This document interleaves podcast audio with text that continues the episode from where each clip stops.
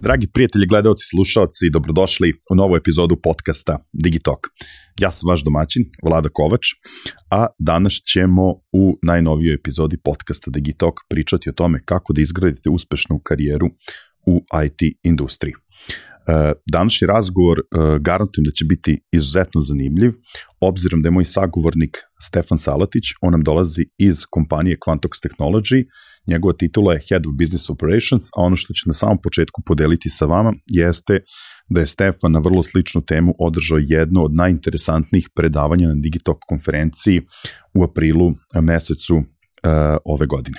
Tako da ocenjen je od strane publike kao jedno od najboljih predavanja, pa sam siguran da će vam se i ova epizoda danas svideti. Naravno, pre nego što krenemo sa današnjom epizodom, ja bih vam uh, pomenuo, uh, pomenuo par nama važnih stvari. Pre svega, još uvek nije kasno da se prijavite na Digitalk konferenciju u Nišu koja se održava od 27. do 30. oktobra. Za sve vas koji volite da ovakve priče slušate uživo i da pritom upoznajete neke nove sjajne ljude, preporučujem da pogledate naš sajt i prijavite se dok još uvek ima mesta i vremena. E, naravno, molba za vas, pretplatite se na naš YouTube kanal, tu smo na svim streaming servisima ukoliko više volite da nas uh, slušate. Ukoliko želite direktno da nam se obratite, pišite na info.digitalk.rs, a za najbržu komunikaciju uvek preporučujem društvene mreže, tu vrlo brzo odgovaramo. Veliko zahvalnost dugujemo svim onim kompanijama uh, i našim prijateljima koji rade u tim kompanijama i koji su prepoznali vrednost u svemu onome što radimo sa Digitalk podcastom i naravno konferencijama. Veliku zahvalnost dugujemo MTS-u koji je pokrovitelj ovog podcasta u 2022. godini i kada njih pomenjemo želimo da vam skrenemo e, pažnju da se danas gotovo svaka poslovna sredina može osnažiti novim tehnologijama. Ključno je naći pouzdanog partnera koji će biti podrška pri procesu transformacije poslovanja. Moja preporuka je naš partner MTS koji iz godine u godinu pomera granice i pravi je lider u segmentu digitalizacije.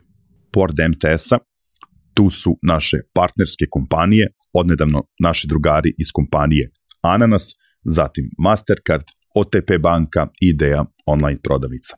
Pominjemo ideju, ja vas molim da ne zaboravite na promo kod Digitalk 500 koji vam daje mogućnost da ostvarite 500 dinara popusta u idejnoj online prodavnici. Takođe i u ovoj epizodi sa nama drugari iz davačke kuće Finesa, ko bude najbrži sa komentarima ili najkreativniji, nagradit ćemo ga sa dva primjerka knjige finesnih izdanja. Za sve vas ostale, faži promo kod Digitalk koji vam omogućava 10% popusta na Finesinom sajtu. Sada krećemo sa epizodom. Ćao Stefane, dobro mi došao. Ćao, hvala, bolje te našao. Ja sam kratko samo u uvodu uh, naveo o čemu ćemo mi da, mi da pričamo, ali ovaj, da ispunimo i, i tu formu u smislu da te ja predstavim tvojom formalnom uh, titulom, što ja volim da kažem, ono što tamo piše na LinkedInu, ti si Head of Business Operations u kompaniji Quantox Technology. Tako je. Ovaj, a ti ćeš nam ispričati šta to zapravo sve potpada pod, ovaj, pod, pod ovu titulu.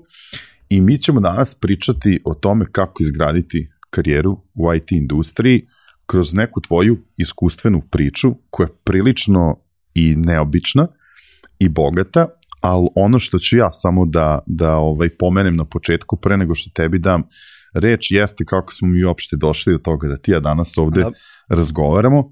Ti si bio jedan od, jedan od predavača na prvoj velikoj digital konferenciji u Zrenjaninu ovog proleća i održao si jednu od najbolje ocenjenih prezentacija na, na, na konferenciji i pored toga što je ovaj, ta prezentacija bila, bila sjajna, vi ste sve to nekako vezali sa aktivacijom i to je sve sjajno bilo, sjajno izgledalo i bilo je lepo primećeno i ja sam onda poželeo da mi malo proširimo tu, tu celu priču i da ispričamo ono u podcastu šta je to sve danas potrebno, na koji način da razmišljaš, čime da se vodiš, kako, bih iz, kako bi čovek izgradio uspešnu karijeru, verujem da danas zbog svih okolnosti koje nas nekako o, okružuju na, na tržištu, da možda se neki vode nekim pogrešnim ili drugačijim ili drugačijim stvarima, ali kada budu čuli uh, tvoju priču, kako je to kod tebe izgledalo, da onda možda mogu da, da prihvate nešto od stvari koje si ti premenjivao, ali evo, pre nego što su se kamere uključile, podelio si samo neke vrlo zanimljive uvide, tako da verujem, ovaj, verujem da ćemo danas imati jako, jako zanimljiv razgovor koji može uh, tamo nekim klincima poslužiti kao recept, recept za građanje jedne jako lepe karijere u, u industriji iz koje nam dolaziš. E sad, mislim da sam te ovaj, možda i, i malo opširniji nego što sam trebao predstavio, a ajde za početak, uh, ko je Stefan Salatić, čime se ti to baviš, pa onda da popričamo malo Jasne. o tom tvom ovaj, razvojnom putu. Samo, samo pre toga bih ovaj, te još jedno da se zahvalim na, na pozivu za ovaj, konferenciju u Zrenjaninu. Mislim da je, da je bilo fantastično i a, i ekipa i atmosfera i ostalo i ovaj, svakako pozivam sve ljude da, da dođu u, u Niš i da se družimo jer podcast je fantastičan, može da, da čuješ ovaj, od nekog dosta stvari, ali na konferenciji možda priđeš i da pitaš nekog. Tako, je, tako, tako da je, to je, to je posebna čar. I, ovaj, i drago mi da sam čuo te, te reči za, za prezentaciju, budući da sam ko zna koliko sati potrošio praveći custom font koji se poklapa tačno sa RGB bojama i Super Marija i, i, i živaca, ovaj, tako da je uvek lepo ovaj, čuti da, da ljudi primećuju detalje. Um, što se mene tiče, ja sam imao jednu malo zanimljiviju možda priču. U, uvek me zanimalo ovaj programiranje, još kad sam bio klinac od jedno petog razreda osnovne škole sam krenuo sa, sa tatom da programiram, ovaj, koji je na mene uspeo da prenese celu tu strast. On je inače bio opetni pilot na migovima i, i ja sam uvek mislio da ću možda i ja da budem, ovaj, ali ipak je ova druga strast ovaj, pobedila, a, budući da, da sam shvatio da bi, nažalost, zbog situacije leteo na istim avionima kao i on, a mene malo više zanimala tehnologija, modernije stvari i ostalo. A, tako da sam krenuo ovaj, a, na računarski fakultet ovaj, posle gimnazije. A, tu sam došao tako što sam generalno dobio stipendiju i onda sam razmišljao da li dobio sam mogućnost ovaj, da upišem ETF bez polaganja prijemnog ili RAF. Namerno sam se odlučio za RAF zato što sam imao opciju da krenem da radim od prve godine. I nekako je u mojej glavi u startu već bilo vrednije mi je da imam fakultet i četiri godine iskustva nego da imam samo fakultet. Ovaj, I ispostavilo se da, da je to ovaj, ta, bio pravi izbor. Tako je, pravi izbor. I ovaj, krenuo sam da radim u, u tom jednom startupu, razvijali smo naš neki proizvod, bukvalno sam krenuo kao praktikant, Android programer, iOS programer, pa sam ja onda preuzeo da vodim taj projekat, ovaj, zatim sam bio zadužen za, za sam proizvod, krenuli smo da, da sarađujemo sa Coca-Colom, ovaj, taj startup, nažalost, ovaj, nije, nije toliko uspeo, ali se iz tog startupa zapravo ovaj, stvorila savršena ekipa i pokrenuli smo a, našu kompaniju B-Storm, a, koja je od nove godine akvizirana od, od strane Quantoxa. Radili smo stvarno fantastične projekte, uglavnom smo radili sa startupima jer smo shvatili da upravo imamo tu strast da razvijamo proizvode, a ne toliko da radimo marketing i prodaju. Yes. I ovaj i došao sam do toga da, da sada u, u Quantuxu vodim poslovne operacije, što je jedan poprilično čudan posao, da kažem, i, i nisam siguran da, da postoji u, u mnogo kompanija, a, između ostog zato što sam ja izmislio sebi tu poziciju, a sa druge strane, a, zato što je moj posao na neki način kao što se osnivač u nekoj kompaniji ili u startupu bavi svim stvarima, ovaj, ja radim na sličan način, uključen sam u sve sektore, ali sam uključen u poboljšanja procesa, mm -hmm. ne u operativne stvari, što je fantastično i ja taj posao obožavam, a, zato što imam priliku da radim sve kao što bi imao i, i osnivač nekog startupa, ali bez stresa. I takođe neverovatna je stvar što i, i najmanje promene koje se naprave od nekoliko procenata na kompaniji od preko 500 ljudi prave veliku razliku. Tako da ovaj, sam trenutno tu, uh, uživam u poslu i, i, i bavim se svim stvarima, između oslog ovo o čemu ćemo danas pričati je samo jedna tema ovaj, kojim se zanimam. Pazi, meni je sad ono interesantno, ti se zaista uspeo ono vrlo kratko da, da, da opišeš taj neki svoj razvojni put ono, ovaj, od, od tog nekog formalnog obrazovanja, starta priče, ali ti si konsultant, investitor, confounder još nekoliko startupa. Okay. Ovaj, sad, Uh, ti si mi napisao sam jednu stvar da, da prosto uh, da ljudi u najvećem broju slučajeva nemaju jasnu sliku šta je njima potrebno da dođu do tog nekog željenog cilja, željene pozicije, uh, željene, kako da kažem, ono, tačke u, u tom nekom karijernom uh, putu, ali nisu ni sigurni prosto šta im nedostaje do, do svega toga. Tako šta je, šta je tebe vodilo ovaj, na celom tom putu da, da, da možda kažeš, evo, znaš, mislim, od starta, što ti kažeš, donosio si neke odluke koje su se vremenom, vremenom ispostavile da su, da su bile prave.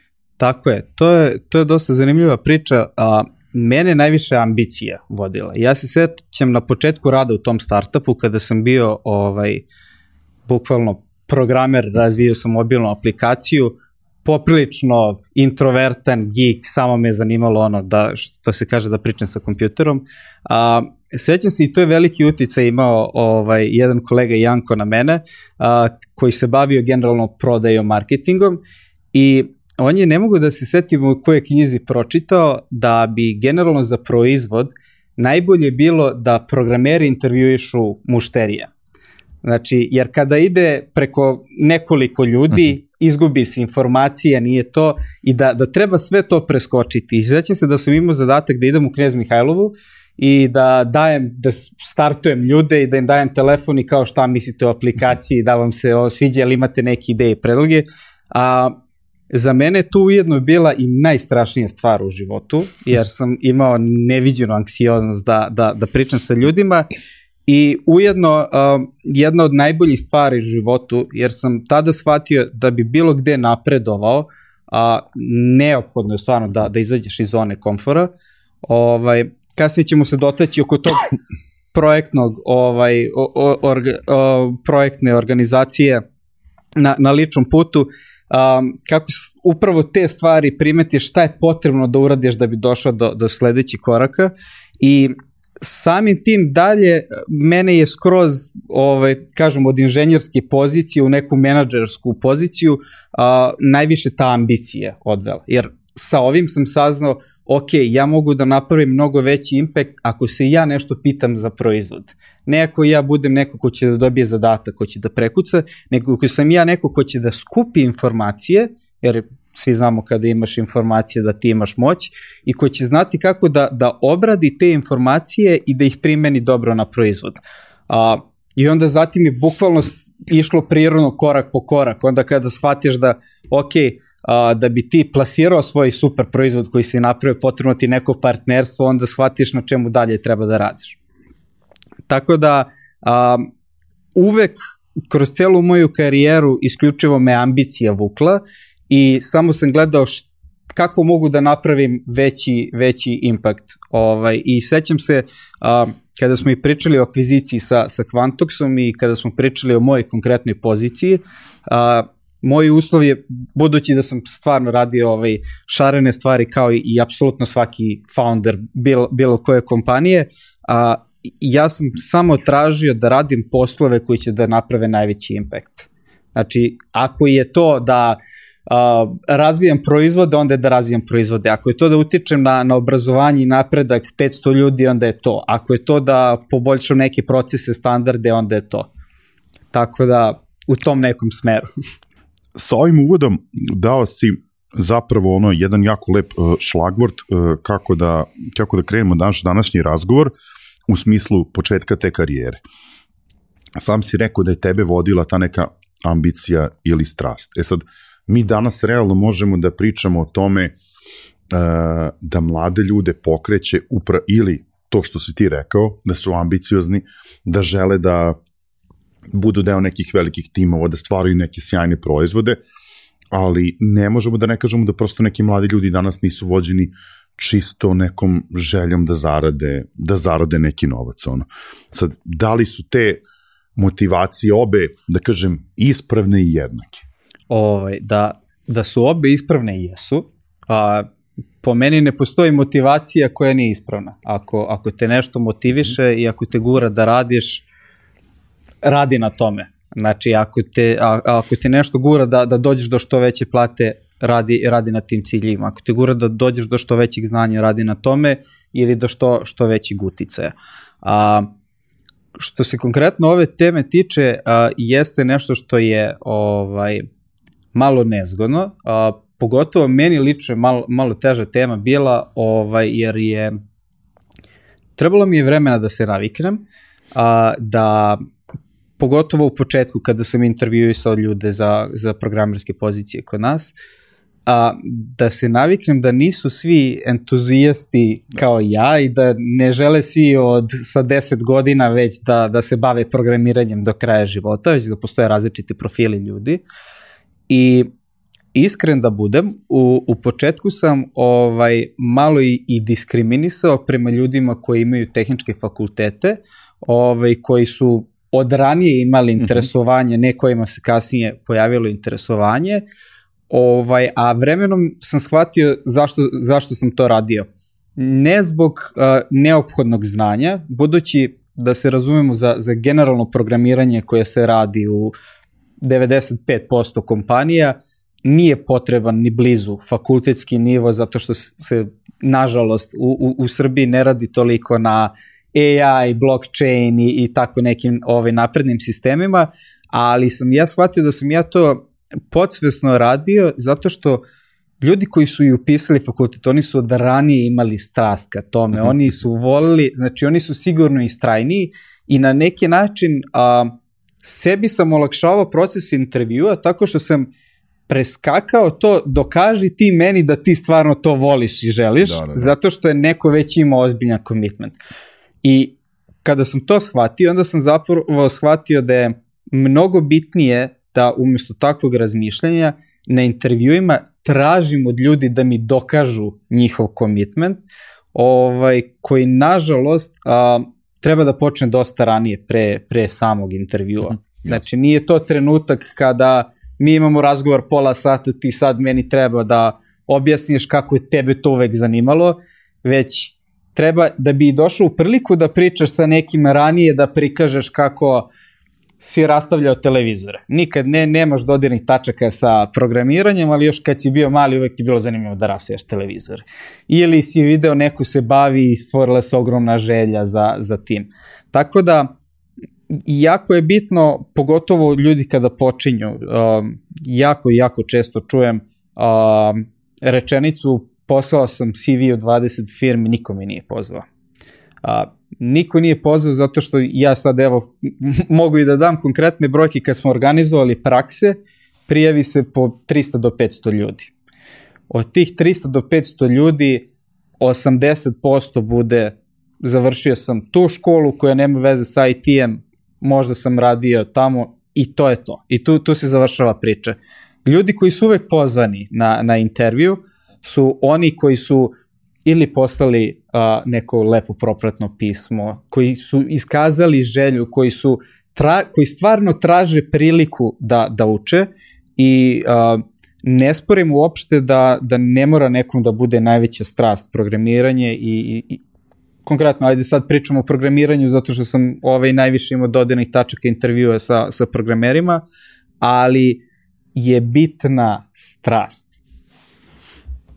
E, jednu stvar nismo pomenuli, a mislim da, da daje o, značajnu dozu relevantnosti sad ome, jeste da, osim tvog, da kažem, bogatog backgrounda, jeste to što si ti kroz svoju karijeru intervjuisao ono bukvalno na stotine ljudi, mentorisao na desetine njih, Tako, a pritom je. trenutno još u Quantoxu radiš sad na nekom ono programu, programu, odnosno sistemu za razvoj ljudi koji je zasnovan na veštačkoj inteligenciji, tako da, da, da kažem, to je možda neki, i da, ne samo ni konferencija u Zrenjaninu, nego prosto ceo ovaj proces razvoja, ono, je deo cele tvoje karijere, od ličnog razvoja do toga da ti sad radiš na, na razvoju ono stotina, stotina tvojih kolega. Da, znači i, i, i cela priča počinje od, od prve pozicije gde sam intervjuisao 30 ljudi za poziciju Android programera i onda sam otišao sutrada na, na fakultet i rekao kolegi koji ima nula dana iskustva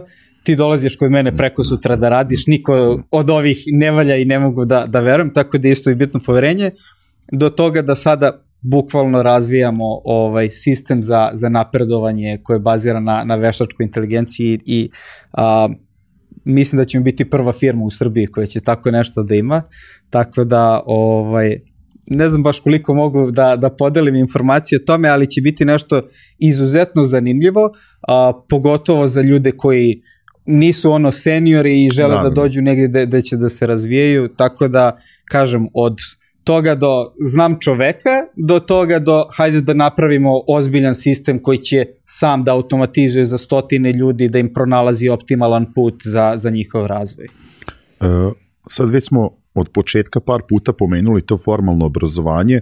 Volio bih da se tu malo zadržimo, jer je to meni uvek zanimljiva tema, uz, da kažem, ono, neku nam, napomenu bez ikakve sada ideje da se uh, i želje da se smanjuje uticaj ili značaj formalnog obrazovanja, ali zaista ono, mislim, prosto takvo nam je i tržište i sam si rekao da veliki broj pozicija ne, za, ne zahteva strikno da taj neko završi. Tako, Kakvo je tvoje mišljenje? Koji je to, da kažem, nekako idealni put što se tiče obrazovanja? Formalno obrazovanje da ili ne, ili formalno obrazovanje da, ali uz neke dodatne korake poput tebe što si ti rekao da Jasno. imam ono imam neki praktičan ono rad od od samog početka da se uključam u neke druge inicijative. Jasno. A formalno obrazovanje po meni je fantastično a, iz razloga zato što a, pored toga dati širu sliku šta šta sve postoji.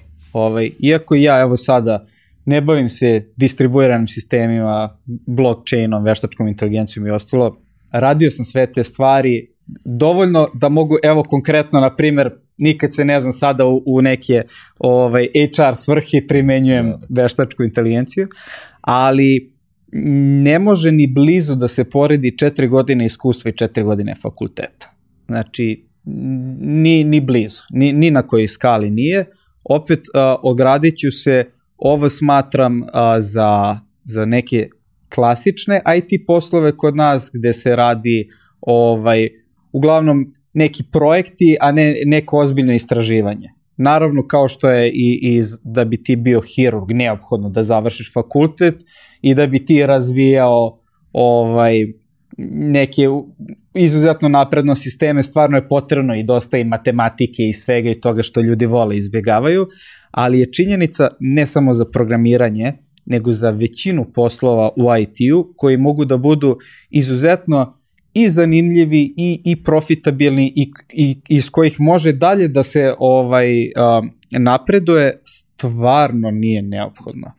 Ja ću te samo samo dopuniti sa jednom stvari a, na koju ćete više puta u toku razgovora vraćati, jeste upravo to što si ti rekao, znači ukoliko planiraš ili se u određenoj kompaniji baviš nekim složenijim sistemima, da je tu možda potreban i taj neki inženjerski mindset koji ti stekneš tokom formalnog višegodišnjeg obrazovanja. A, da, konkretno meni je dosta pomogao inženjerski mindset, ali to bih okarakteristao više kao bilo koji vid drugog znanja koji imaš, uh mhm. -huh. ti možeš da primeniš na svoj posao. Ja zato što imam inženjerski background, ja sam recimo problemu kako 500 ljudi što brže da, da postanu seniori i najbolji ljudi, prišao inženjerski. A da ima možda background sa ekonomskog fakulteta, ja bih možda uzeo i analizirao drugačije i prišao problemu hajde kako da minimizujemo troškove, a da, da maksimizujemo da, da, profite, kako ćemo na taj način da preskočimo da, da ljudi napreduju. Tako da bilo koje obrazovanje postoji formalno ili neformalno i bilo kakvo ranije iskustvo uvek može na neki način da se primeni na, na nečiji posao. Tako da je svaki vid ovaj, edukacije vredan. Tu pretpostavljam onda da misliš, znači, ili da pokreneš neki samostalni projekat, kursevi edukacije, koliko to može da pomogne? A, to može izuzetno. A, što se samih kurseva i edukacija tiče, a, po meni to je hit or miss, a, zato što na kursevima i edukacijama generalno a, ne može da se nauči ništa što ti ne bi mogao i samostalno i glavna vrednost kurseva i edukacije jesu predavači. Znači, ideja je ići, ovaj, i to savjetujem ljudima kada znaju negde da, da je nešto provereno i da valja, a, ti zapravo ideš na kurs da bi ti imao nekog mentora, predavača koji će tebe da motiviše. Ti isto sve to možeš, pogotovo što postoje ni razni tromesečni kursevi mm -hmm. i mhm. slično, ti možeš to da nađeš na YouTube-u, pogledaš sam, pročitaš knjigu da naučiš, ali taj ne može da te motiviše kao predavač. Tako, je. Tako da, a, moj stav što se toga tiče je apsolutno neutralan, jer mnogo zavisi. Između ostalog, to je isto kao i priča sa srednjim školama, osnovnim mm -hmm. školama, koja škola je bolja, koja se bolje rangira od gimnazije i ostalo, činjenice da su sve identične i samo je pitanje kakve sreće imaš na koje profesore naletiš. Da li ćeš naći da. nekog ko će tebe uspeti da inspiriše i motiviše, ja sam konkretno imao iz, iz moje kuće tu, eto, ovaj, inspiraciju i motivaciju generalno i za nauku i za programiranje.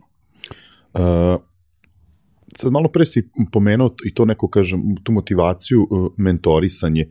Uh, nekome zaista lakša varijanta da samostalno, znači ono, da sedne, savladava određeno, određeno znanje, ali postoji uvek i ta opcija mentorisanja, da nađeš nekoga ko će prosto da te vodi kroz to, ovaj, kroz to, sad, kroz to neko novo znanje. Šta bi ti ono iz svog iskustva mogao da mogao da podeliš ono sa nama? Da. Mislim pretpostavljam da jedno i drugo ima neke prednosti. Ja bih možda samo dopunio vezano za ovo kurseve i i i da kažem taj vid obuka je da je možda prednost kurseva u odnosu na neko samostalno znanje je što je to što uh, što uzimaš od tog sadržaja, taj sadržaj je sistematizovan na tom nekom kursu. Pored toga, ko ti ga prenosi, Absolutno. znaš i način. U odnosu na to kad bi ti sad ono oblast po oblast tražio, ja, da li sad da, YouTube ili tako da. Da se razumemo, vidiš dve ogromne prednosti postoje, a to je upravo, kao što sam sad i pomenuo za konferencija versus podcast, što možeš predavača da pitaš, da, da. imaš koga za, za neke, jer uvek prilikom učenja svako ima svoje neke probleme i, i kada imaš predavača koji može da ti odgovori na mhm. tvoj problem, a, pogotovo što ljudi koji su na početku ne znaju toliko dobro da googlaju. Seniori posle, programeri su eksperti i ja mislim da ka, kada ljudi dođu do seniorske pozicije da njima padne nivo znanja, ali im se tri puta poboljša nivo googlanja.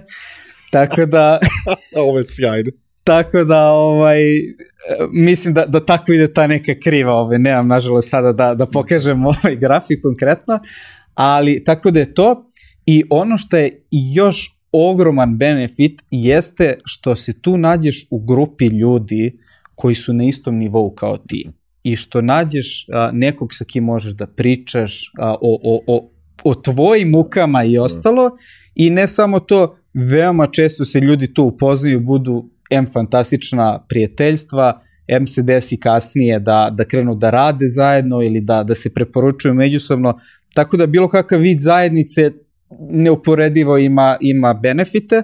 Ono što bi samo napomenuo jeste da ako bilo ko misli ja ću da upišem kurs, mene će neko da nauči da obuči, a, mislim da to nije baš kao vojska, gde će neko da uzme da te natera da ti ustaješ u šest pa ustaješ, ove već malo više na dobrovoljnoj bazi, tako da bez motivacije ne treba previše ovaj, ni, ni razmišljati o takvim stvarima. E sad, a da li postoji, da kažem, ono neki, neki signal, zna, kako možda prepoznaš da li ti treba neka pomoć u tome u smislu uh, da te neko vodi kroz ceo taj proces ono sticanja tog nekog znanja do, do, do željene yes. tačke ili možeš sam?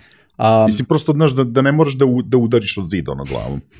Jasno. Mislim da će biti izuzetno uh, ironično, to što ću ja reći kako je jako korisno i bitno imati mentora, budući da ja u životu nisam imao nekog ko, čak i kada sam krenuo da radim programiranje, bio sam jedini mobile program. Kad sam krenuo da ovim projekat, nisam imao nikog izan. Kad sam, ovaj, čak i ovde sad bio sam se nadao kao ulazim u veliki sistem, ne, ok, sam sebi smišljaš posao i, i, i vodiš stvari. A, tako da dosta čudno zvuči kada ja sada treba da pričam o tome kako je, kako je bitno imati mentora, ali sam dosta shvati, e, stvari shvatio vremenom koliko bih brže savladao da sam imao nekog ko bi mi pomogao, ko bi me usmerio.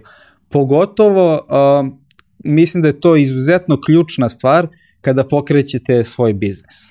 Uh, u, u većoj kompaniji, ok, već postoji mentor može da vam pomogne što se tog vašeg tehničkog znanja za, za specifično za poziciju tiče, ali mislim da razni ili konsultanti ili mentori i ostalo u najranijim fazama startupa mogu da, da ono znače neverovatno. Um, tako da, opet, druga negativna stvar a, mentorisanja jeste što vas neko ubacuje u njihov kalup. A, Aha. meni je prednost što nikad nisam imao mentora, što sam krenuo da se zanimam za sve stvari. Znači, od marketinga, razvoja, prode, vođenja projekata, do finansijskih projekcija, pisanja različitih planova i svega, a da sam imao možda nekog mentora, možda bi me on usmerio da se tehnički isključivo bavim. Um, na kraju se sve svede na to, zavisi ko je kakav tip osobe i kome šta prije. Tako da mislim da svako treba da isproba i mislim da treba isprobati sa više nego sa jednim mentorom. Jer se jako često desi da neko krene, nekoga mentoriše i on kaže, e, nije mentorisanje za mene, a ispostavilo se da nisu se poklopili. Ka... Dobro, pazi, to je se dešava, ne poklopiš se energetski s nekim je, da. različiti senzibiliteti.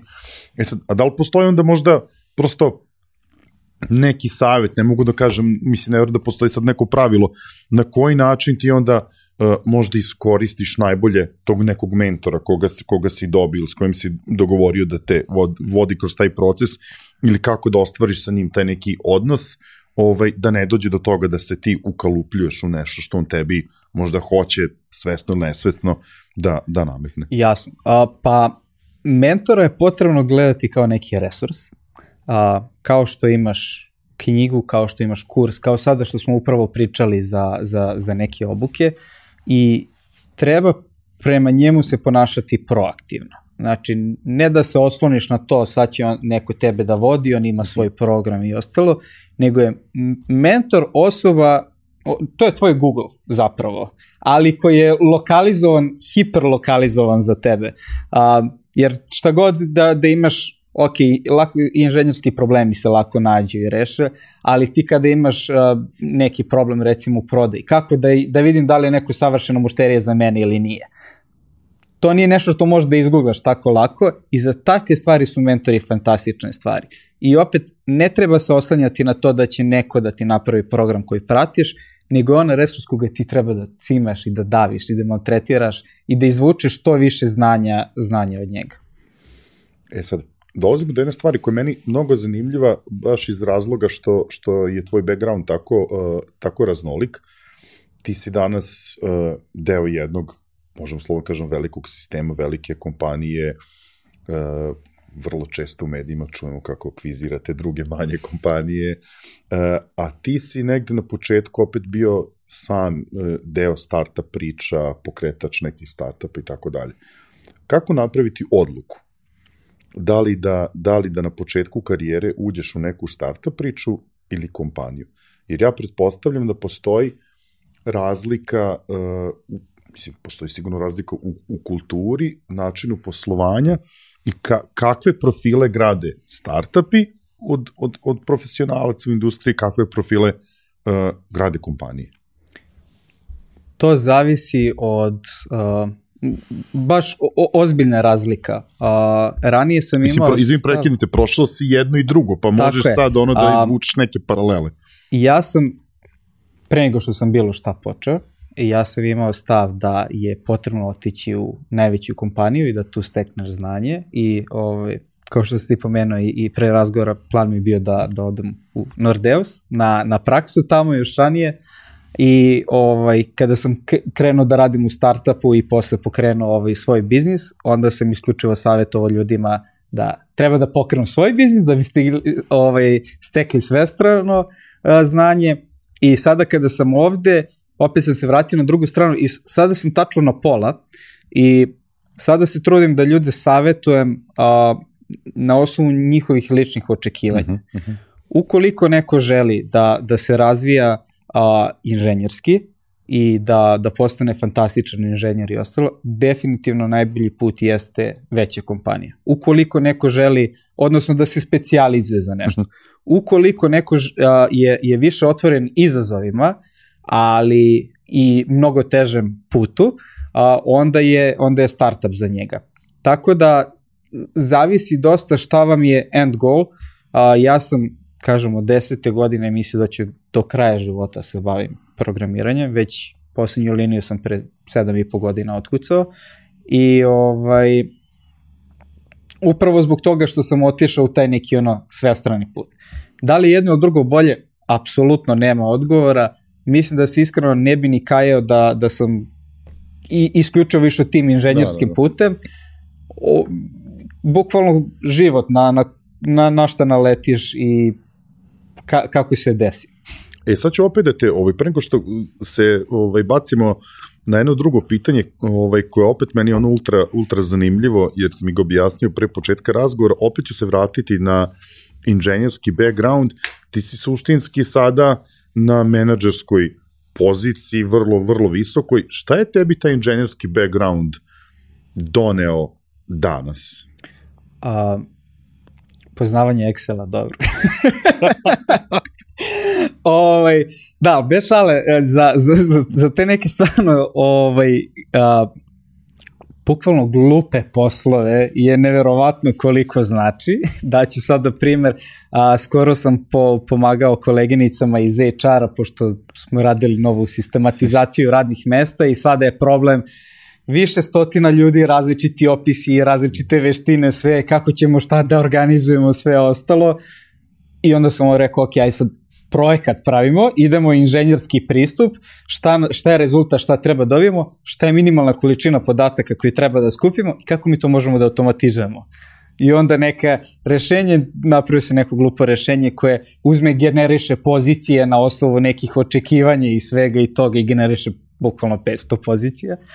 Ali pomaže u nekim ka, kao što sam i malo pre pomenuo, a, stvarima gde javiti se neka ideja. A, ako uzmemo sad primer konferencije, a, ja sam tu potrošio ne znam nija koliko vremena, a, što sam pomenuo, uzeo sam font, pa sam onda uzeo inženjerski sam razmišljao, pa sam gledao iz izvornog koda Super Marija, koje su boje, pošto kojim redosledom ide crvena, žuta, da. zelena, ostalo, zato što nažalost ne postoji ni jedan font koji, font ne može da bude u boji, pošto je generalno da, da. vektorski, pa sam onda morao sam to da kreiram, pa sam onda gledao koje, i onda kreirao sam svoj font ili tako nešto za prezentaciju, što sam poprilično siguran da niko ko se samo bavio marketingom nije uzeo ono da se bavi i da razmišlja uopšte na, na tako nekom ovaj, nivou. I kažem, bukvalno u dnevnim nekim ono, stvarima, u nekoj organizaciji, u, u, u svemu, gledam šta god mogu da automatizujem, počeš i ono od najglupljih poslova kao što je slanje mailova, kao što je odgovaranje, do, do toga, znači šta god treba, radim dva put, ok, drugi, prvi put ću nešto da uradim, drugi put pravim plan kako mogu da, da automatizujem. I onda opet, recimo, projektno znanje ti pomogne da vidiš ako mi za automatizaciju treba 10 sati, a to mi je 5 minuta posla i možda iskoristim 5 puta, ne isplati se. Mada znaju, taj, taj inženjerski background nekada me ponese da over optimizujem stvari, ali Pazi, sad si, me, sad, si, sad si me kupio som optimizacijom, ono do kraja, do kraja podcasta verovatno ćete pitati da me mentorišeš, znaš, ono, bar oko optimizacije.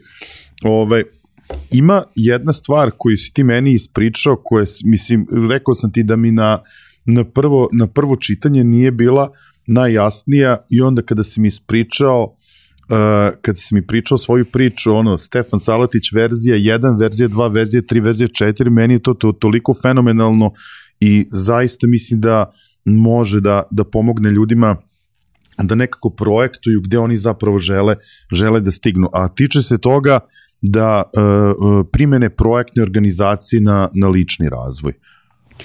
A, da, kada sam krenuo da još da radim, to, prvo mi je bio ono cilj, ok, ajde sad završavam srednju školu, kreće na fakultet, odmah hoću da, da radim, počeo sam sve to i najviše gde sam ovaj, crpao inspiraciju jeste tih par ljudi koji su bili oko mene u startupu, pošto su oni bili otprilike svi 10 godina, znači moji godina su bili ovaj, tada, ja tad klinac 19 godina, ovaj, prvi put se pojavio, došao sam, ja mislim, sat i 15 ranije pre prvog ovaj, dana, jer nisam bio siguran koliko će mi trebati, da li ću da zakasim i frka. I a, gledao sam o, o, od njih šta meni to nedostaje, pošto su oni za mene svi bili neviđeno uspešni tada, pogotovo što je, mislim, ekipa bila tri doktora nauka iz, iz Belgije. I, I recimo šta sam primetio jeste, svi su konstantno uh, trenirali, radili na sebi i ostalo. A, I ja sam tada, verovo ili ne, ovaj, bio debeo, a, sad sam opet, ali sad sam se oženio pa imam ovaj neki malo izgovor, ali onda sam shvatio u tom trenutku da, ok, bitno mi je da radim sebi. I onda sam, to je bio prvi početak mog projekta i Stefan verzija 2.0, je bio neko ko će da radi na sebi stavno. I onda sam tu stavio ciljeve, bitno je da radim, a, da steknem radne navike, da se osjećam bolje, da ostalo. Onda zatim, da, da se vratimo na onu priču kada sam primetio da koliko je bitno da izađem iz zone komfora za, za te neke društvene stvari, koliko god mogu da budem i najbolji inženjer i sve, ali ako nemaš konekcije, ne znaš da isprezentuješ to, ne znaš ko će to da primeti, a, sve, sve ti pada u vodu. I onda sam rekao, ok, verzija 3.0, a sada treba da idem na, da, da se networkujem, da se više družim s ljudima i onda uzmem i napravim plan, ok, znam jednog dobrog drugara koji se tako sa svima druži, koji, a, od koga mogu da pokupim dobre konekcije i, i bukvalno sam išao tako ono projektno, pa sam onda shvatio, ok, previše vremena mi na to ide. Ajde, sednemo, pravimo verziju 4.0, hoću u narednih godinu dana da izbalansiram, da imam vremena za sve. I tako nekako sam se organizovao i mislim da je jako bitno da ne samo i za poslovni razvoj, ne, nego i za lični, da, da svako ima neki plan i da u svakom trenutku radi na nečemu što hoće da poboljša. Ovo sa verzijama, pogotovo kad si pomenuo ono, težinu, ovaj, da se još jedan razlog, znači da me mentorišeš za neku moju narodnu iteraciju. Znači za sada imamo kilograme i imamo organizaciju vremena, dobro. Ovaj, e, sad, kako je, kako je, ovaj, e, kako da znaš kada je trenutak da kreneš da gledaš na tu neku sledeću iteraciju, sledeći plan, sledeću verziju? Aha, pa ja sam nekako prirodno ispunio ovaj, mhm. te stvari i nije se, uh, više se desilo da sam, uh, kako ide ono kao i onaj grafik potreba ili kako već, znači ti trenutno imaš najveću potrebu lupam, ležeš kući po ceo dan, osjećaš da, da treba da trenaš i ostalo. I onda kreneš da trenaš, trenaš. Ti nemaš ni jedan trenutak kada ti ispuniš to da, do da. kraja, da. nema, nema to kraja, ovaj, ali u nekom trenutku neka druga potreba ti bude prioritetniji od toga. I ti onda već možda kažeš, ok, ovo je ispunjeno, ispunjeno, čim više nije najveći problem kod mene, hajde sad da radim na drugom.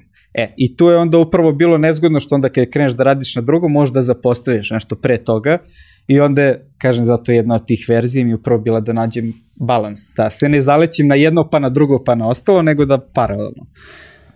O, pretpostavljam da, da je ono negde tu bitno, mislim da to treba ono ljudima reći, da treba postavljati realne ciljeve i da oni ne budu, da kažem, možda preveliki kako bi mogao s jedne strane lakše da, da, da ispratiš, a druge strane da možda imaš tu neku veću motivaciju, jer si više motivisan kada ono, konstantno vidiš da, da postižeš neki, neki rezultat i dostižeš tako neki je. cilj, tako? Tako je. Ovi, to, to sam isto radio, znači, verzije 4.0, ali pre toga imaju verzije koje su između i, i bitno je što, to, to sam i pričao na, na prezentaciji generalno i za kompanije, zašto je velika prednost i zašto recimo i, i Google i Facebook, oni imaju 11 nivoa pozicije. Kod nas u glavnom firmama imaš junior, intermediate, senior, velika je prednost, zato što ljudi češće napreduju, manje su šanse da se zaglave. Imaš veću motivaciju kada ti na svaki godinu dana ti si sad neka nova pozicija, ne ti si sad četiri da. godine negde pa, pa ćeš onda da napraviš a, veći skok. Tako da to, to obavezno i mnogo je bitno kada se prave ciljevi biti realan i prepoznati u kom trenutku je potrebno promeniti -hmm. plan. Recimo, meni u jednoj verziji a, bio plan doktorat, našao sam profesora na FTN, konkretno mm -hmm. sam planirao da a, iskreno malo sam tu bio snob, bilo me sramota na privatnom fakultetu da, da završim, jer nekako Iako sam ja najviše protiv te stigme privatni fakulteti, budući da od dede koji je bio i dekan i sve i ostalo imam traume, ovaj, hteo sam da, da završim tu, ali sam onda uzeo i, i rekao, ok, to mi je plan i stajalo mi je to u planu i stavio sam na papir i rekao sam, ok, to je pogledao sam, pit, pričao sam sa profesorom, on je rekao da u proseku treba 5 godina, iako je za 3 godine kao može, pogotovo radim u tom trenutku vodim da, firmu. Da, da. Koliko ću ja sati da potrošim na to i koji je na kraju rezultat toga? Ok, jeste lična satisfakcija, koliko će mi pomoći u, u, ovaj poslu. Za ovaj sastanak sada možda bi bila još jedna zanimljiva tema, da, da. ali ne verujem da bi drastično promenilo da sam završio doktorat. I bitno je prepoznati i, i stalno, kao i u svakom projektnom organizovanju, kada se dese neki zahtjevi, gledaš da li to u tom trenutku vredi, da li možeš efikasnije da odradiš posao. Sjajno. E, došli smo sad do dela, do, do nekih stvari, sad ovde, naš, pričali smo e, šta ti možeš ovaj da dobiješ od obrazovanja formalnog, neformalnog, od mentora, od mentorisanja, postoji čitav niz nekih stvari koje si ti meni naveo da mi možemo sami da uradimo, kada je taj neki ono lični razvoj u, u pitanju. Od soft skilla pa ono o, koliko god trivialno zvučalo, ja zaista mislim i ti se mi to lepo ono ovaj naglasio taj engleski jezik, ono, prezent, ono prezentacije, kako samog sebe prezentuješ, ono, posao koji radiš neverovatno bitna stvar jeste prezentacija tog posla, a, da, da stojim iza toga što mislim da je engleski bitan, a to je zato što planiram Ćerkicu da upišemo vrtić koji će biti pola na engleskom, po, pola na srpskom. A, ne, neverovatno je a, koliko utiče posle u poslovnom svetu. U IT-u pogotovo. A, redko koja firma, ja ne znam da li i bilo koja, čak i startup i lokalni, a, funkcionišu da ne rade sa stranim klijentima, sa, sa nekim starnim, stranim partnerima i ostalo. A, to znanje engleskog, nebitno da li imate vaš biznis pa radiš ono prodaju i slično, ili si freelancer koji hoće da može da se prodaš za 30% bolje ako ti je engleski fantastičan i, i, radiš za Amerikanci, tako da jako je banalna stvar, ljudi ne shvataju koliko je bitna, a, mislim da ko, ko, ko ovaj, ima problema sa engleskim da u startu treba da ovaj, poradi na tome i vezano za to upravo jeste ta sama prezentacija. Između ostalog, a, ja, ja sam imao veliku strast prema programiranju i, i bio sam ovaj, sasvim solidan programer. Ljudi su mislili da sam ja mnogo bolji programer nego što jesam, zato što sam vodio računa o prezentaciji. Meni se nikada nije desilo kada završim neku funkcionalnost da pošaljem klijentu ili bilo kome da pogleda, a da ja nisam vodio računa da je svaki piksel na mestu. Da ako ima nešto što je trenutno se radi, da potrošim dodatno vreme da sakrijem to da se ne vidi. Da neko ne može da klikne negde pa ono kao work in progress. I da u svakom trenutku počeš od samog početka razvoja, da to izgleda kao neki kompletan proizvod, samo nema mnogo funkcionalnosti. I ne samo za to, video si i sada kakve ovaj, izuzetno mi je drago, pošto sada sam i dalje malo pod utiskom, jer sam tek sada čuo feedback za, za prezentaciju u Zrenjaninu, krivo mi što nisam imao kostim Super Marija, džabe sam puštao brkove, ali a, zato je bitna prezentacija. Meni je to konkretno bilo drugi put da, da pričam negde, a, prvi put sam pričao pre pet godina, tako da stvarno nemam iskustva, nisam profesionalac, ali sam nekako razmišljao, ok, hajde da ja napravim da bude super prezentacija, da bude super priča i to će na neki način da zainteresuje ljudi. Čak i u slučaju da ja to što kažem, možda i nema toliko smisla, možda će neko da sedi ko se bavi HR-om u publici i da kaže, čekaj bre, ovo pa mi smo učili po knjigama, ono, postoje ovi standardi šta ove lupa, nikad se nije bavio time, zbog zanimljive prezentacije ovaj, je ispalo super na kraju. Uh, ima jedna stvar koju si isto tako naveo koja je meni ovaj, mnogo drago što se nalazi u, u celom ovom delu uh, šta možete samostalno da radite na sebi, a to je uh, razvijeti tu neku mrežu poslovnih ono kontakata, iskoristiti sve prilike, posećivati događaje, koliko je tebi to pomoglo i da li bih nešto, nešto od ovih stvari koje sam ja pomenuo dodatno istakao? A, izuzetno mi je pomoglo. Ovaj, ja sam tu imao sreću što je moj partner u B-Storm Vocation izuzetno ekstrovertna osoba i onda preko njega smo i došli do, do raznih i, i, i konekcija i prijateljstva. Jedino što bih iskreno i promenio -hmm. kada bi pogledao svoj razvoj nazad, mnogo više vremena bi trošio na networking i na, na upoznavanje ljudi. Ne samo zato što ćeš steći konekcije i uvek ono imaš pravu osobu kada ti nešto treba, već svako ko ti je u, u, u tvom nekom krugu je na neki način i tvoj mentor.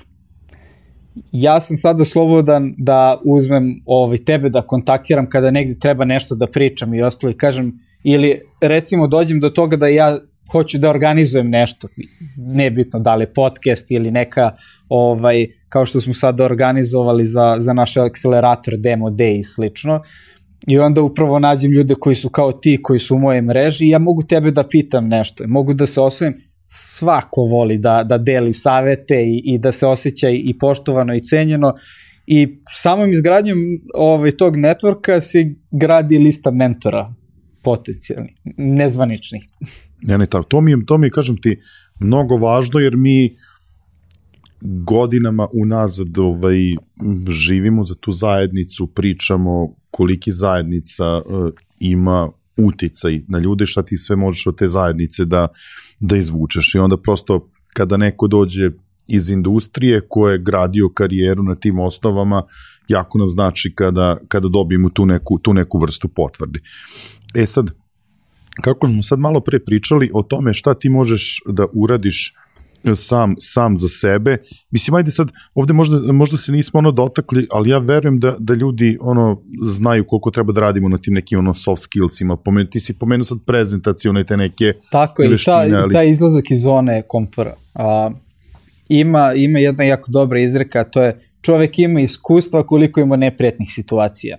Ti dokle god da radiš stvar u kojoj si dobar, ti ćeš samo da učiš optimizovanije da radiš. Ti ćeš samo brže, nebitno da li je to uh, ređanje cigli, građanje WordPress sajtova ili puštanje Instagram reklama ili ti ćeš, ako radiš isti posao, samo ćeš brže brže. Svaki put kad imaš neku neprijetnu situaciju i neki novi problem koji ne znaš kako da rešiš i možda da se snaćeš, u, to su trenuci u kojima ćeš da naučiš. Tako da treba biti bačen u vatru i nema tu ništa loše i uh, iskreno kada čujem da, da ljudi uh, se žale kako ih šefovi ili nešto u, u kompanijama, ja, da li su mi nešto da radim što nije moj posao, to treba gledati kao priliku. Ok, ne treba da ti da neko van tvog posla pa da kaže ostani do 10 uveče, da, ali ako da. ti da neko drugačiji posao, to je fantastično, može mnogo da se nauči.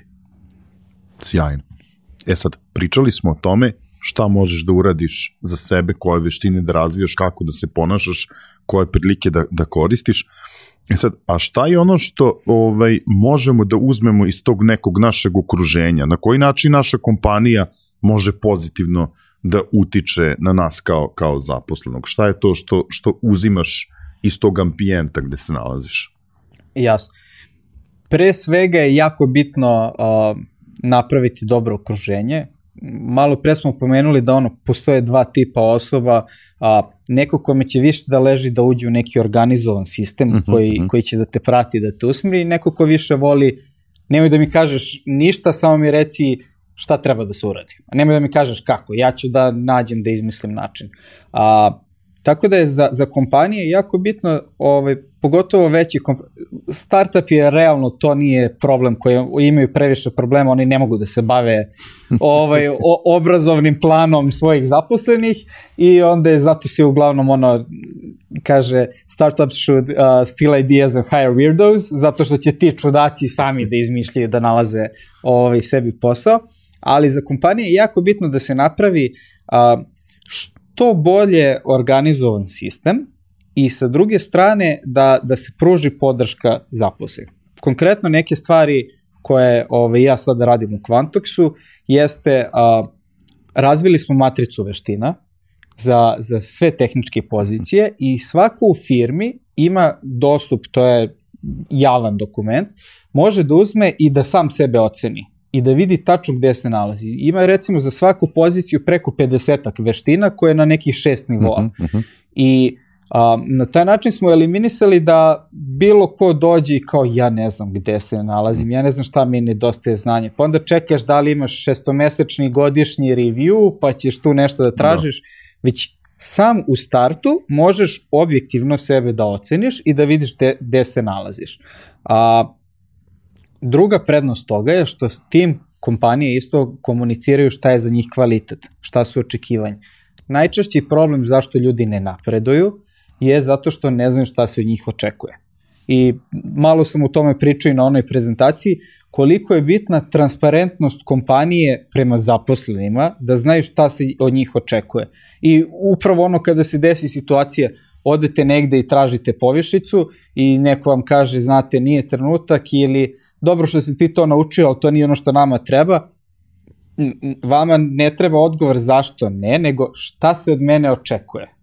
Ok, ako kompanija već nema uređen sistem gde će jasno sve da, da bude ono nacrtano na papiru i objektivno šta se očekuje, onda uvek treba tražiti od nadređenog i mislim da svako, bez obzira na kojoj je poziciji, osim naravno ko, ko vodi kompaniju, ali on treba to sebi da radi, u svakom trenutku mora da zna koji su mu dalji ciljevi koje on mora da postigne da bi napredovao na višu poziciju. Jasno.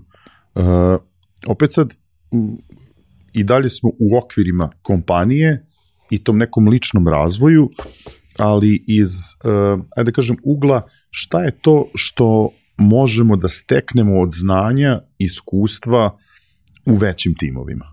To je sad opet da kažemo od negde odluka ono većih kompanija, ali verujem da taj timski rad opet ima nešto posebno što nudi kada je lični razvoj u pitanju. Apsolutno u, u, u većim timovima ćete da naučite kako stvari zapravo treba da se rade. ovaj, kako, kako ne praviti hak rešenja za, za sve živo i krpiti gde non stop nešto curi.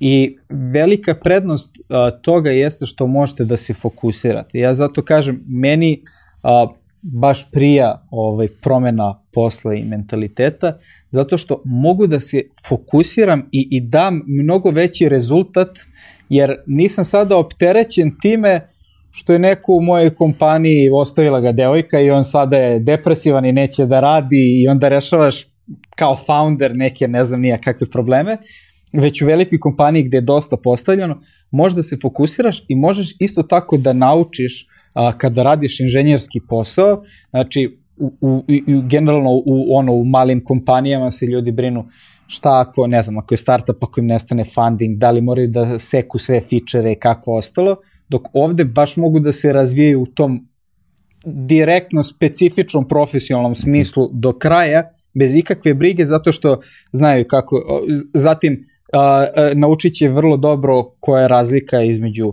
project menadžera, product ownera, scrum mastera i svega toga gde ti u startupu imaš čovek koji kuca, koji smišlja ideje i koji sve radi o, i, i stvarno može dosta da se nauči i po meni najbolje kombinovano znanje. Znači, probati jedno i drugo i mislim da je ono što najgore što ljudi mogu da urade je da izberu jedan od ta dva puta i da se tu zaglave.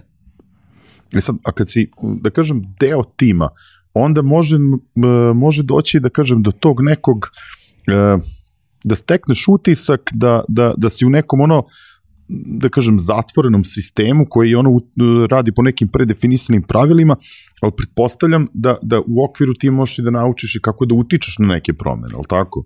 Tako je. A, ono što kompanija može da uradi u tom, to, to se jako često dešava, a, ljudi dođu, radi na nekom projektu, ostalo i i nažalost često se dešava ove kompanije da imaju mentalitet ako nemamo problema, nećemo da rešavamo, a ne shvataju da to što neko radi ko je možda briljantan inženjer koji bi mogao da bude sledeći mhm. tehnički direktor je zaključan na, na nekom projektu.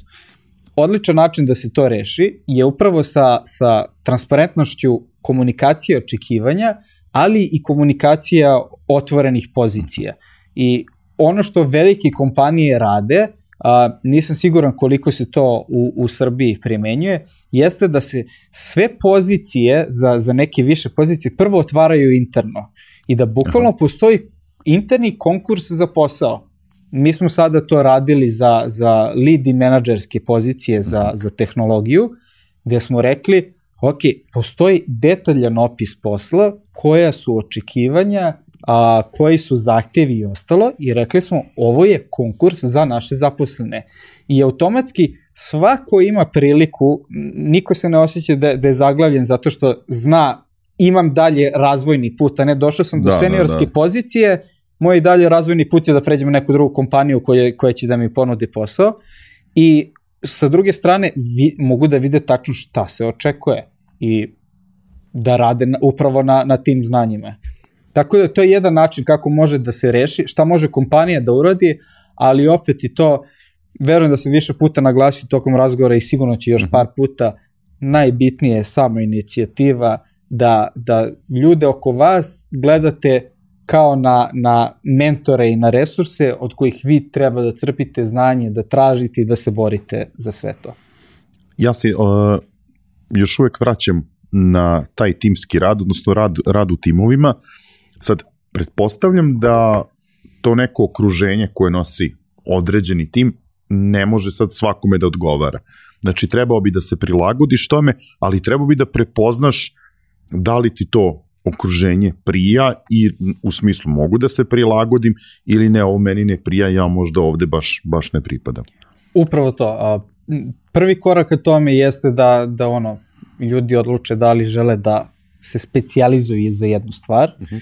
ili žele da, da radi šok. Jer se veoma često desi neko radi u startupu, ali shvati da ga ne zanima da se bavi bilo kakvim vođenjem, da ga zanima inženjerski deo ili neko krene da radi u kompaniji, ali vidi da mu je sve ono zanimljivo, pa bio malo radio dizajn, malo marketing, malo nešto. A, to je, ok, može to neko da zna i pre nego što krene da radi, ali iskreno to tek nakon godinu, dve dana posla ljudi sebe ovaj upoznaju, jer pre, pre ovaj, rada na konkretnim projektima u nekom okruženju, ljudi nisu ni svesni kako izgleda posao. Ovaj, svi kursevi, fakulteti i ostalo da. su priča za sebe, tako da redko ko može da se pronađe dosta ranije. Najbolji primer za to jeste ljudi koji pokrenu startup. Gomila ovaj se pronađe i kaže to je to, ja ću budem serijski preduzetnik, napravit ću 10 kompanija koje će da propadnu, 11 će da mi uspe, ili dođe neko i kaže ja ne mogu ovo, ja iščupa kosu, ono, više i hoću da, da se, spe, kad sam već ovaj, studirao i to hoću da se specializujem. To je, to je nekako prvi korak, a drugi upravo jeste, postoji tu dosta različitih ovih stvari koji su bitne, znači kolege sa, sa kojima radite, a, kakva je dinamika, kakav je vaš nadređeni, da li je to neki project manager ili, ili slično, i samim tim kakvu vrstu posla radite. Da li to vama odgovara ili ne, nekako uh, jako lako se prepozna da li je dobra ili je loša energija, ali ono što je najteže prepoznati jeste da li ste se negde zaglavili ili ste se jednostavno ono uljuljkali i tu je uvek dobra stvar da povremeno izaći iz zone komfora i jednostavno ajde da probam nešto drugo pa da vidim da li sam se jednostavno previše ovde kao namestio da mi odgovara ili je stvarno meni to prija i stvarno je to to. Sad, negde na početku smo se malo dotakli tog dela, ali da ne bude da, da ovaj nismo pričali o tome, a definitivno je jedan od važnih aspekata ovaj nečije karijere, a to je taj financijski napredak. Koliko je taj financijski napredak bitan u tim nekim različitim ono periodima razvoja? a, mnogo ljudi napravi grešku i, i, i jasno mi je zašto. IT je izuzetno ovaj, popularan i onda ih povuče i onda a, imaju osjećaj da sa dve godine iskustva već treba da dostignu neke ludačke cifre i ostalo, ali niko njih ne stavi na papir i kaže matematiku, ok, ja ako budem radio 30 godina, do duše, naravno u IT-u svi se nadaju da će da rade 10 godina pa da će se da penzionišu. Da. Ove, ovaj, To mi inače bio između ostalog prvi plan, ja sam planirao do 30. godine da odem u penziju, budući da imam još šest meseci, vidjet ćemo. ajde, ajde, sad moram ono, Ali... da prekinem. Kad si to razmišljao kad si bio mlad, da li si razmišljao, ok, otići ću u penziju, je se razmišljao o tome da ćeš da otvoriš restoran ili ćeš da otvoriš vinariju?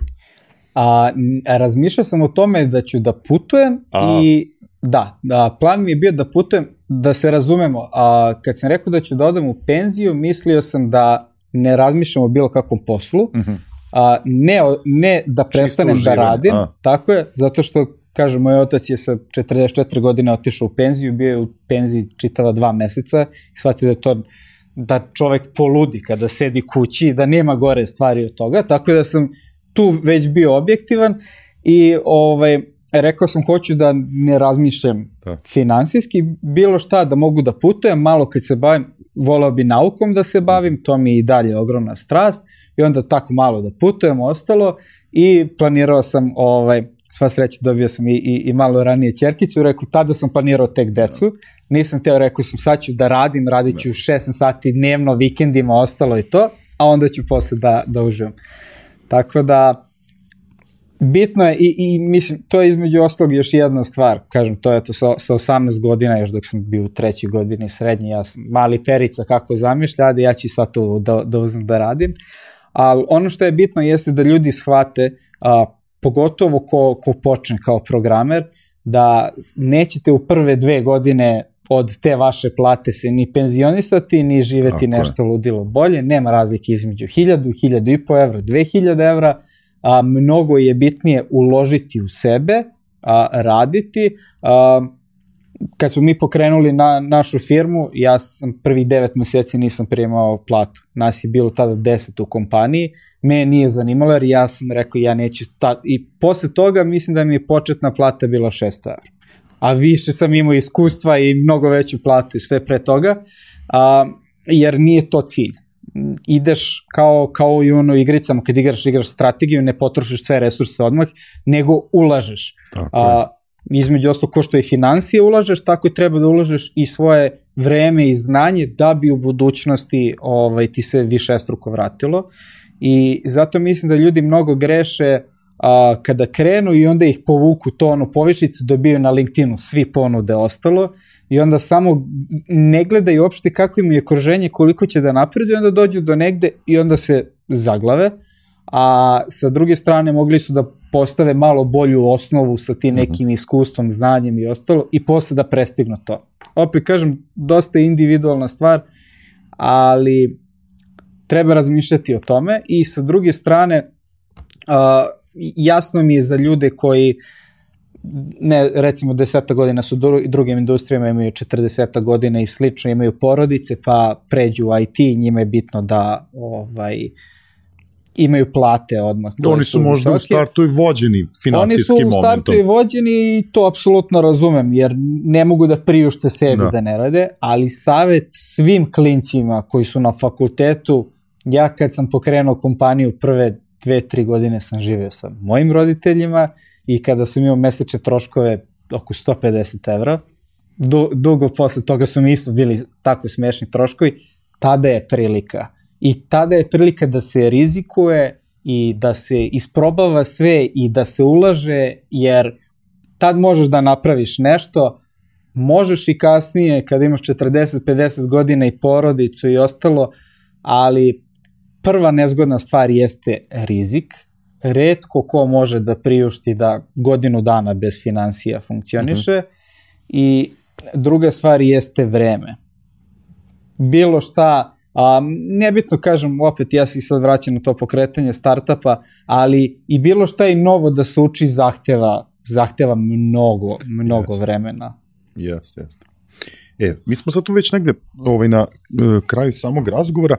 I ja bih u, u sklopu cele ove tematike sad na kraju samo još da nam ispričaš uh, kada se ti sad nalaziš u kompaniji, neke stvari, uh, neke stvari možeš da tražiš od nadređenih kako bi, kako bi ubrzao svoj razvoj, a za neke stvari realno možeš ono da preuzmeš neku odgovornost i da sam upravljaš ono time. Znači sad šta je to što možemo očekivati da nam kompanija tu pomogne da možemo da se obratimo svom ono nekom prvom prvom nadređenom ono menadžeru, a šta je ono kako da uzmete uzmete stvari u svoje ruke i i prosto napredujete u okviru kompanije. A, donekle su i povezane stvari, zato što ono što može od kompanije da se očekuje i šta, šta mora od svake dobre kompanije da se očekuje, jeste da tražite od nadređenog da vam napravi personalizovani put napretka, da, da on analizira vaše trenutno znanje, veštine, na koji način radite i da dobijete jako dobar feedback. Razlog zašto se to povezuje zato što dosta često je, je potrebno to tražiti.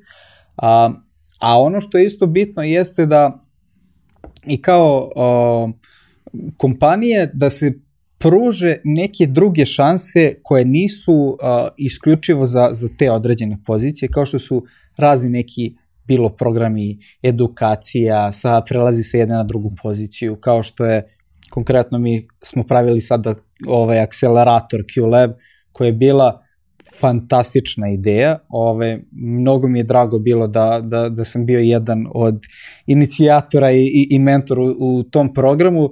Napravili smo fantastičnu stvar. Zašto? A, za, za prvi batch smo uradili interno i a, svi startupi koji su se prijavili su dobili, za razliku od drugih akceleratora, ceo development team koji njima razvija proizvod.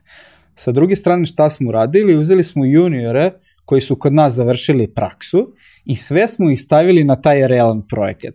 A, e, rezultati učenja, to prva stvar što je njima bilo izuzetno zanimljivo, jer su imali priliku da, da ne po nekom programu da uče, nego ne postoji program. Pravi se da. proizvod, ti krećeš od nule, praviš za startup, tada je demo day mora da radi. Niko te ništa ne pita i onda tako da i u velikim kompanijama možda se napravi neko to startup okruženje i rezultat je bio da su ljudi nekoliko puta brže se ovaj obučili, stekli su neverovatna znanja zato što su svi isto morali da, da kidaju da idu na druge strane, a sa druge strane a, ljudi koji su, a, znači zaposleni koji su vodili te startupe, su dobili kompletno iskustvo i znanje foundera mhm. startupa. Znači počevši od uh, edukacije za, za produkt, uh, finansijskih, za sales, za marketing i ostalo i od njih smo sada par njih će da, da nastavi, pošto imaju stvarno super ideje ovaj, i imaju jako dobre šanse za, za dalje finansiranje,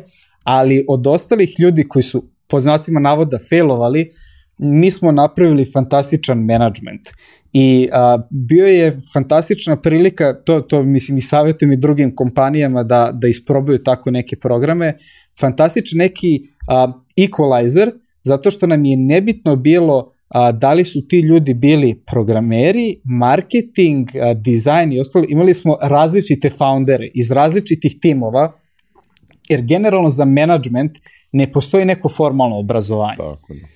To je nešto gde ti treba da stekneš jednostavno iskustva i uglavnom funkcioniše tako što svako ono, ti ne znam, postaneš fantastičan dizajner, pa onda ajde sad budi lead dizajner i ostalo. Ali je opet svi tu krenu da se koprce, jer ti malo je nezgodno dođeš do tog nekog menadžerskog iskustva i slično.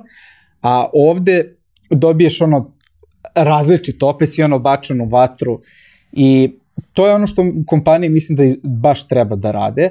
Znači da pokreću različite programe. Bilo da li će to da budu tako, ovaj, da, da li ono programe ih prekvalifikacije s jedne tehnologije na drugu, ili kao ovaj akcelerator, ili ne, ne postoji greška i ne postoji tu gubitnika. Znači, najgori ljudi koji su tamo će da budu fantastični ovaj, menadžeri. Jasno.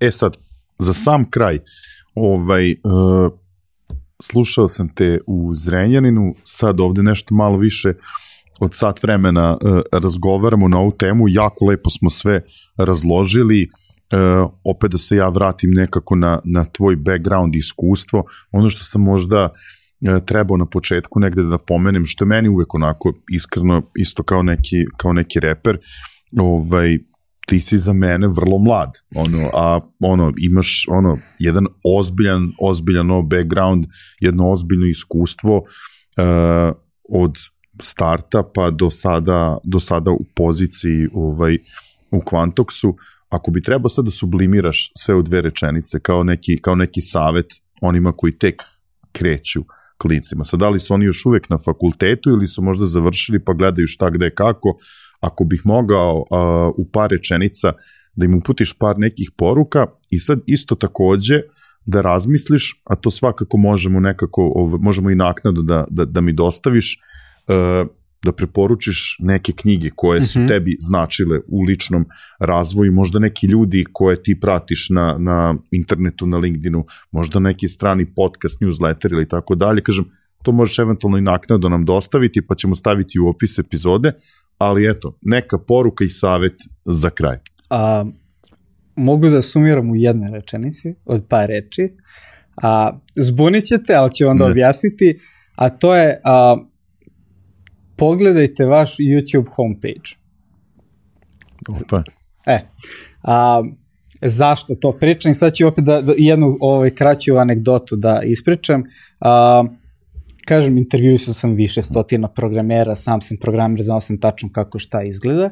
A, došao je trenutak kada, a, kad je narasla firma i bilo je potrebno prvi put da zaposlimo HR-a videli smo stvarno ono, realne potrebe i to, koliko god sam i ja isto bio ono, protiv toga, zapravo je fantastična i genijalna odluka bila. A, imali smo eksternog konsultanta, koja nam je pravila ono i program a, oko svega toga i, i tražila ono pomoć da, da zaposlimo. A, ono što sam ja tražio jeste a, nećemo ove neke eksperte i slično da nam dolaze i ostalo, zato što smo mi imali dosta nekako drugačiju i startup kulturu i sve i nisam bio siguran da bi se lepo uklopili da mi sad iz neke velike kompanije do, dovedemo Jasne. nekog eksperta. Više sam teo nekog ko će da razume sve to i da raste sa nama. I došao je trenutak kada oni su objavljivali oglase, radili proces ono regrutacije i slično. I a, sećam se ta konsultantkinja me pitala a, bio je zahtjev ono šta stavljamo od zahteva tipa da ima koje fakultete završene, da ima ne znam psihologiju, FTN, ostalo. I ja pošto ništa o tome nisam znao, ne znam, što je, sad će verovatno da, da se izblamiram i moramo napred da se izvinim, pošto je moja rođena sestra HR. Ovaj, tako da, a, i ona sluša sad još što priča na ove teme, tako da se verovatno mnogo izblamirao, ali ja ono što sam znao jeste da, da mi treba neko ko ima veliku strast ka tome. A budući da ja nisam radio intervjue i nisam baš ni znao kako ono sada da pitam da. i ostalo, nego sam ja samo mogao da prenesem njima šta je meni uslov, šta oni da traže u mm. kandidatima. A, ono što sam rekao je da hoću osobu koja kada upali YouTube, pošto je te na homepage-u izlaze personalizovane preporuke, da izlaze video snimci a, kako da poboljšaš sebe, kako se bolje organizuješ, kako da pričaš s ljudima, kako da ostalo. I znao sam, totalno mi je nebitan background, sve živo, a osoba koju to zanima i koja u slobodno vreme, neko sada neko uzme da uči i ostalo, nego ti dođeš kući posle posla, upališ TV ili komp, nebitno odeš na YouTube i ti ako klikneš nešto ovaj, da, da, da gledaš što je takvog tipa i što tebe zanima, to je jedan kroz jedan ti imaš strast za to. I, i to je po meni jedan ovaj, jako dobar indikator. A, ja kada pogledam svoj uvek je konstantno nešto ili inženjerski ili za nauku ili za organizaciju ili ovaj, neki TED Talks, to mi konstantno izlazi. A, i, I iskreno mnogo sam naučio odatle, dosta više ne, nego ovaj, od knjiga. A, manji sam fan knjiga iz razloga iz, iz dva razloga. Prvo što jako sporo čitam, mnogo volim da se udubim da.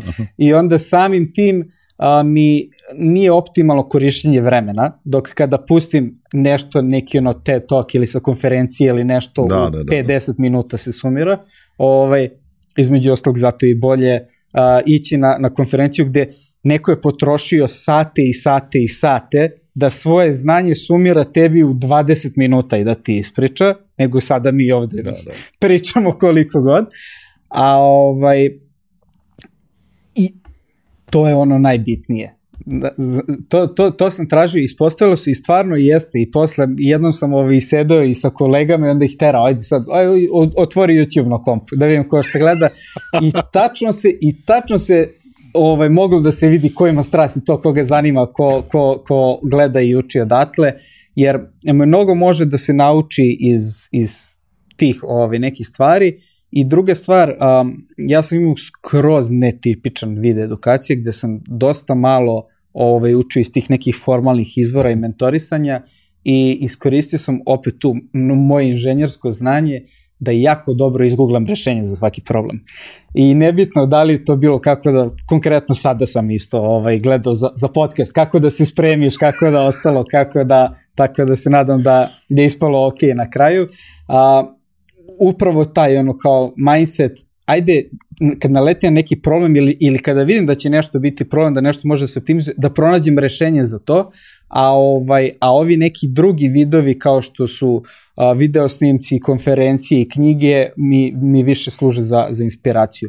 A od knjige, evo sad konkretno najviše sam pominjao, ali mislim da je čak ova jedna sagovornica pre koju nedelju pomenula, The Mom Test.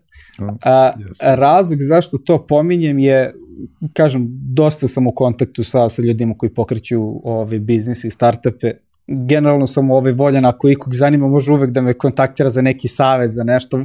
Mnogo volim da, da pričam o proizvodima.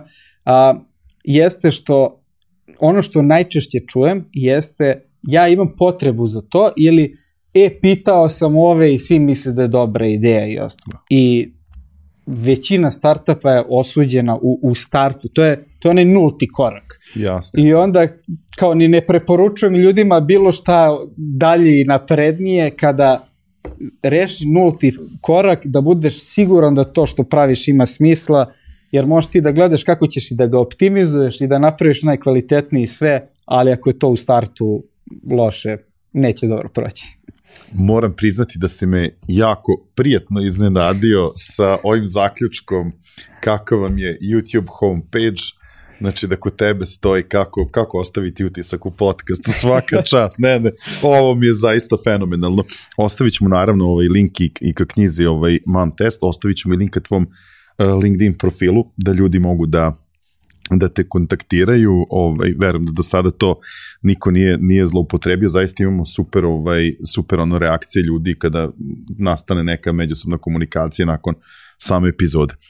Meni je ostalo samo da ti ono najiskrenije zahvalim za jedan fenomenalan razgovor, znači zaista sam u, uživao, ovaj, kažem, kada imamo nekog sa, sa takvim iskustvom, uh, mislim, ajde sad, ne znam koliko si ono uspeo epizoda da, da ispratiš, ja ti to znam da tebi sigurno nisam to pominjao do sada, ali strast prema poslu uh, koji, koji osjećaju moji sagovornici nešto što je ono kao tačka koja povezuje, ti se definitivno, ti se definitivno uklapaš to i drago mi što se više puta u toku našeg razgovora i napomenuo koliko je, koliko je bitno da, da nosiš tu neku ono Absolutno. iskru, iskru u sebi koja, koja će te vodi kroz karijeru. Tako da, Stefane, hvala ti, hvala ti veliko za ovaj razgovor. O, i hvala tebi, stvarno je bila fa fantastična prilika. Uh, iskreno i više mi prija format ovaj podcasta, a, mnogo manje stresa, a može opet da se, da se kaže svašta nešto. A, svakako bi voleo da, da, da se družimo još neki put, a, mislim da imamo još ono i dosta zanimljivih tema. To što si pomenuo za LinkedIn, apsolutno, a, kažem, mene, mene ta strast vuče i ja volim toliko, pogotovo kažem i, i za proizvode, ali i za te i biznis ideje. Da, da, da. Meni je to isto mentalna gimnastika i a, ne samo što mi je zanimljivo, nego je to fantastičan a, vid da ja takođe učim kada, kada neko mi sada dođe i kaže ja imam ovaj neki problem ili ostalo, a, pa se onda ja uhvatim da ja ne znam to, pa onda uzmem, probam isto da pronađem rešenje, da nekom pomognem i onda sam i na taj način i ja nešto naučio. Tako da, Ovaj, prilika, prilika će sigurno biti što u podcast formatu, to, to svakako sam ovaj, vrati Digitoka otvorena, verujem da se družimo sa, da li sa tobom ili sa nekim iz, iz ekipe iz Quantoksa na konferenciju u Nišu, to, to svakako, tako da, dragi prijatelji gledaoci, ono, siguran sam da ste uživali u ovoj epizodi, uh, ukoliko vam se svidela Stefanova priča, Uh, posetite konferenciju u Nišu, bit će neko od njegovih kolega koga ćemo takođe, od kojih ćemo moći takođe da čujemo ovako sjajne iskustvene uh, priče. toliko za ovu epizodu. Na samom kraju meni samo ostaje da vas podsjetim da se pretplatite na naš YouTube kanal. E, ukoliko više volite da nas slušate, prisuti smo na svim streaming platformama, pišite nam na info.digitalk.rs i obzirom na period u kome se nalazimo da se svašta dešava, konferencija, podcast, pratite nas na društvenim mrežama jer smo tu nekako najaktivniji, najbrže objavljujemo najnovije informacije. Veliko hvala svim kompanijama koje su prepoznale vrednost onome što radimo u okviru Digitoka, veliko hvala MTS-u koji je naš pokrovitelj, našim partnerskim kompanijama Ananas OTP banci, Mastercardu i Idea online prodavnici. Ne zaboravite za ideju promo kod Digitalk 500 koji vam omogućava da ostvarite 500 dinara popusta prilikom kupovine, a naši drugari iz Finese će dvoje vas koji budu najviše podstaknuti ovim razgovorom i u, u, budu uputili komentare na ovu epizodu nagraditi, nagraditi sa dva primjerka knjiga E, finesinih izdanja, a za vas ostale važi promo kod Digitalk koji vam daje 10% popusta na Finesinom sajtu.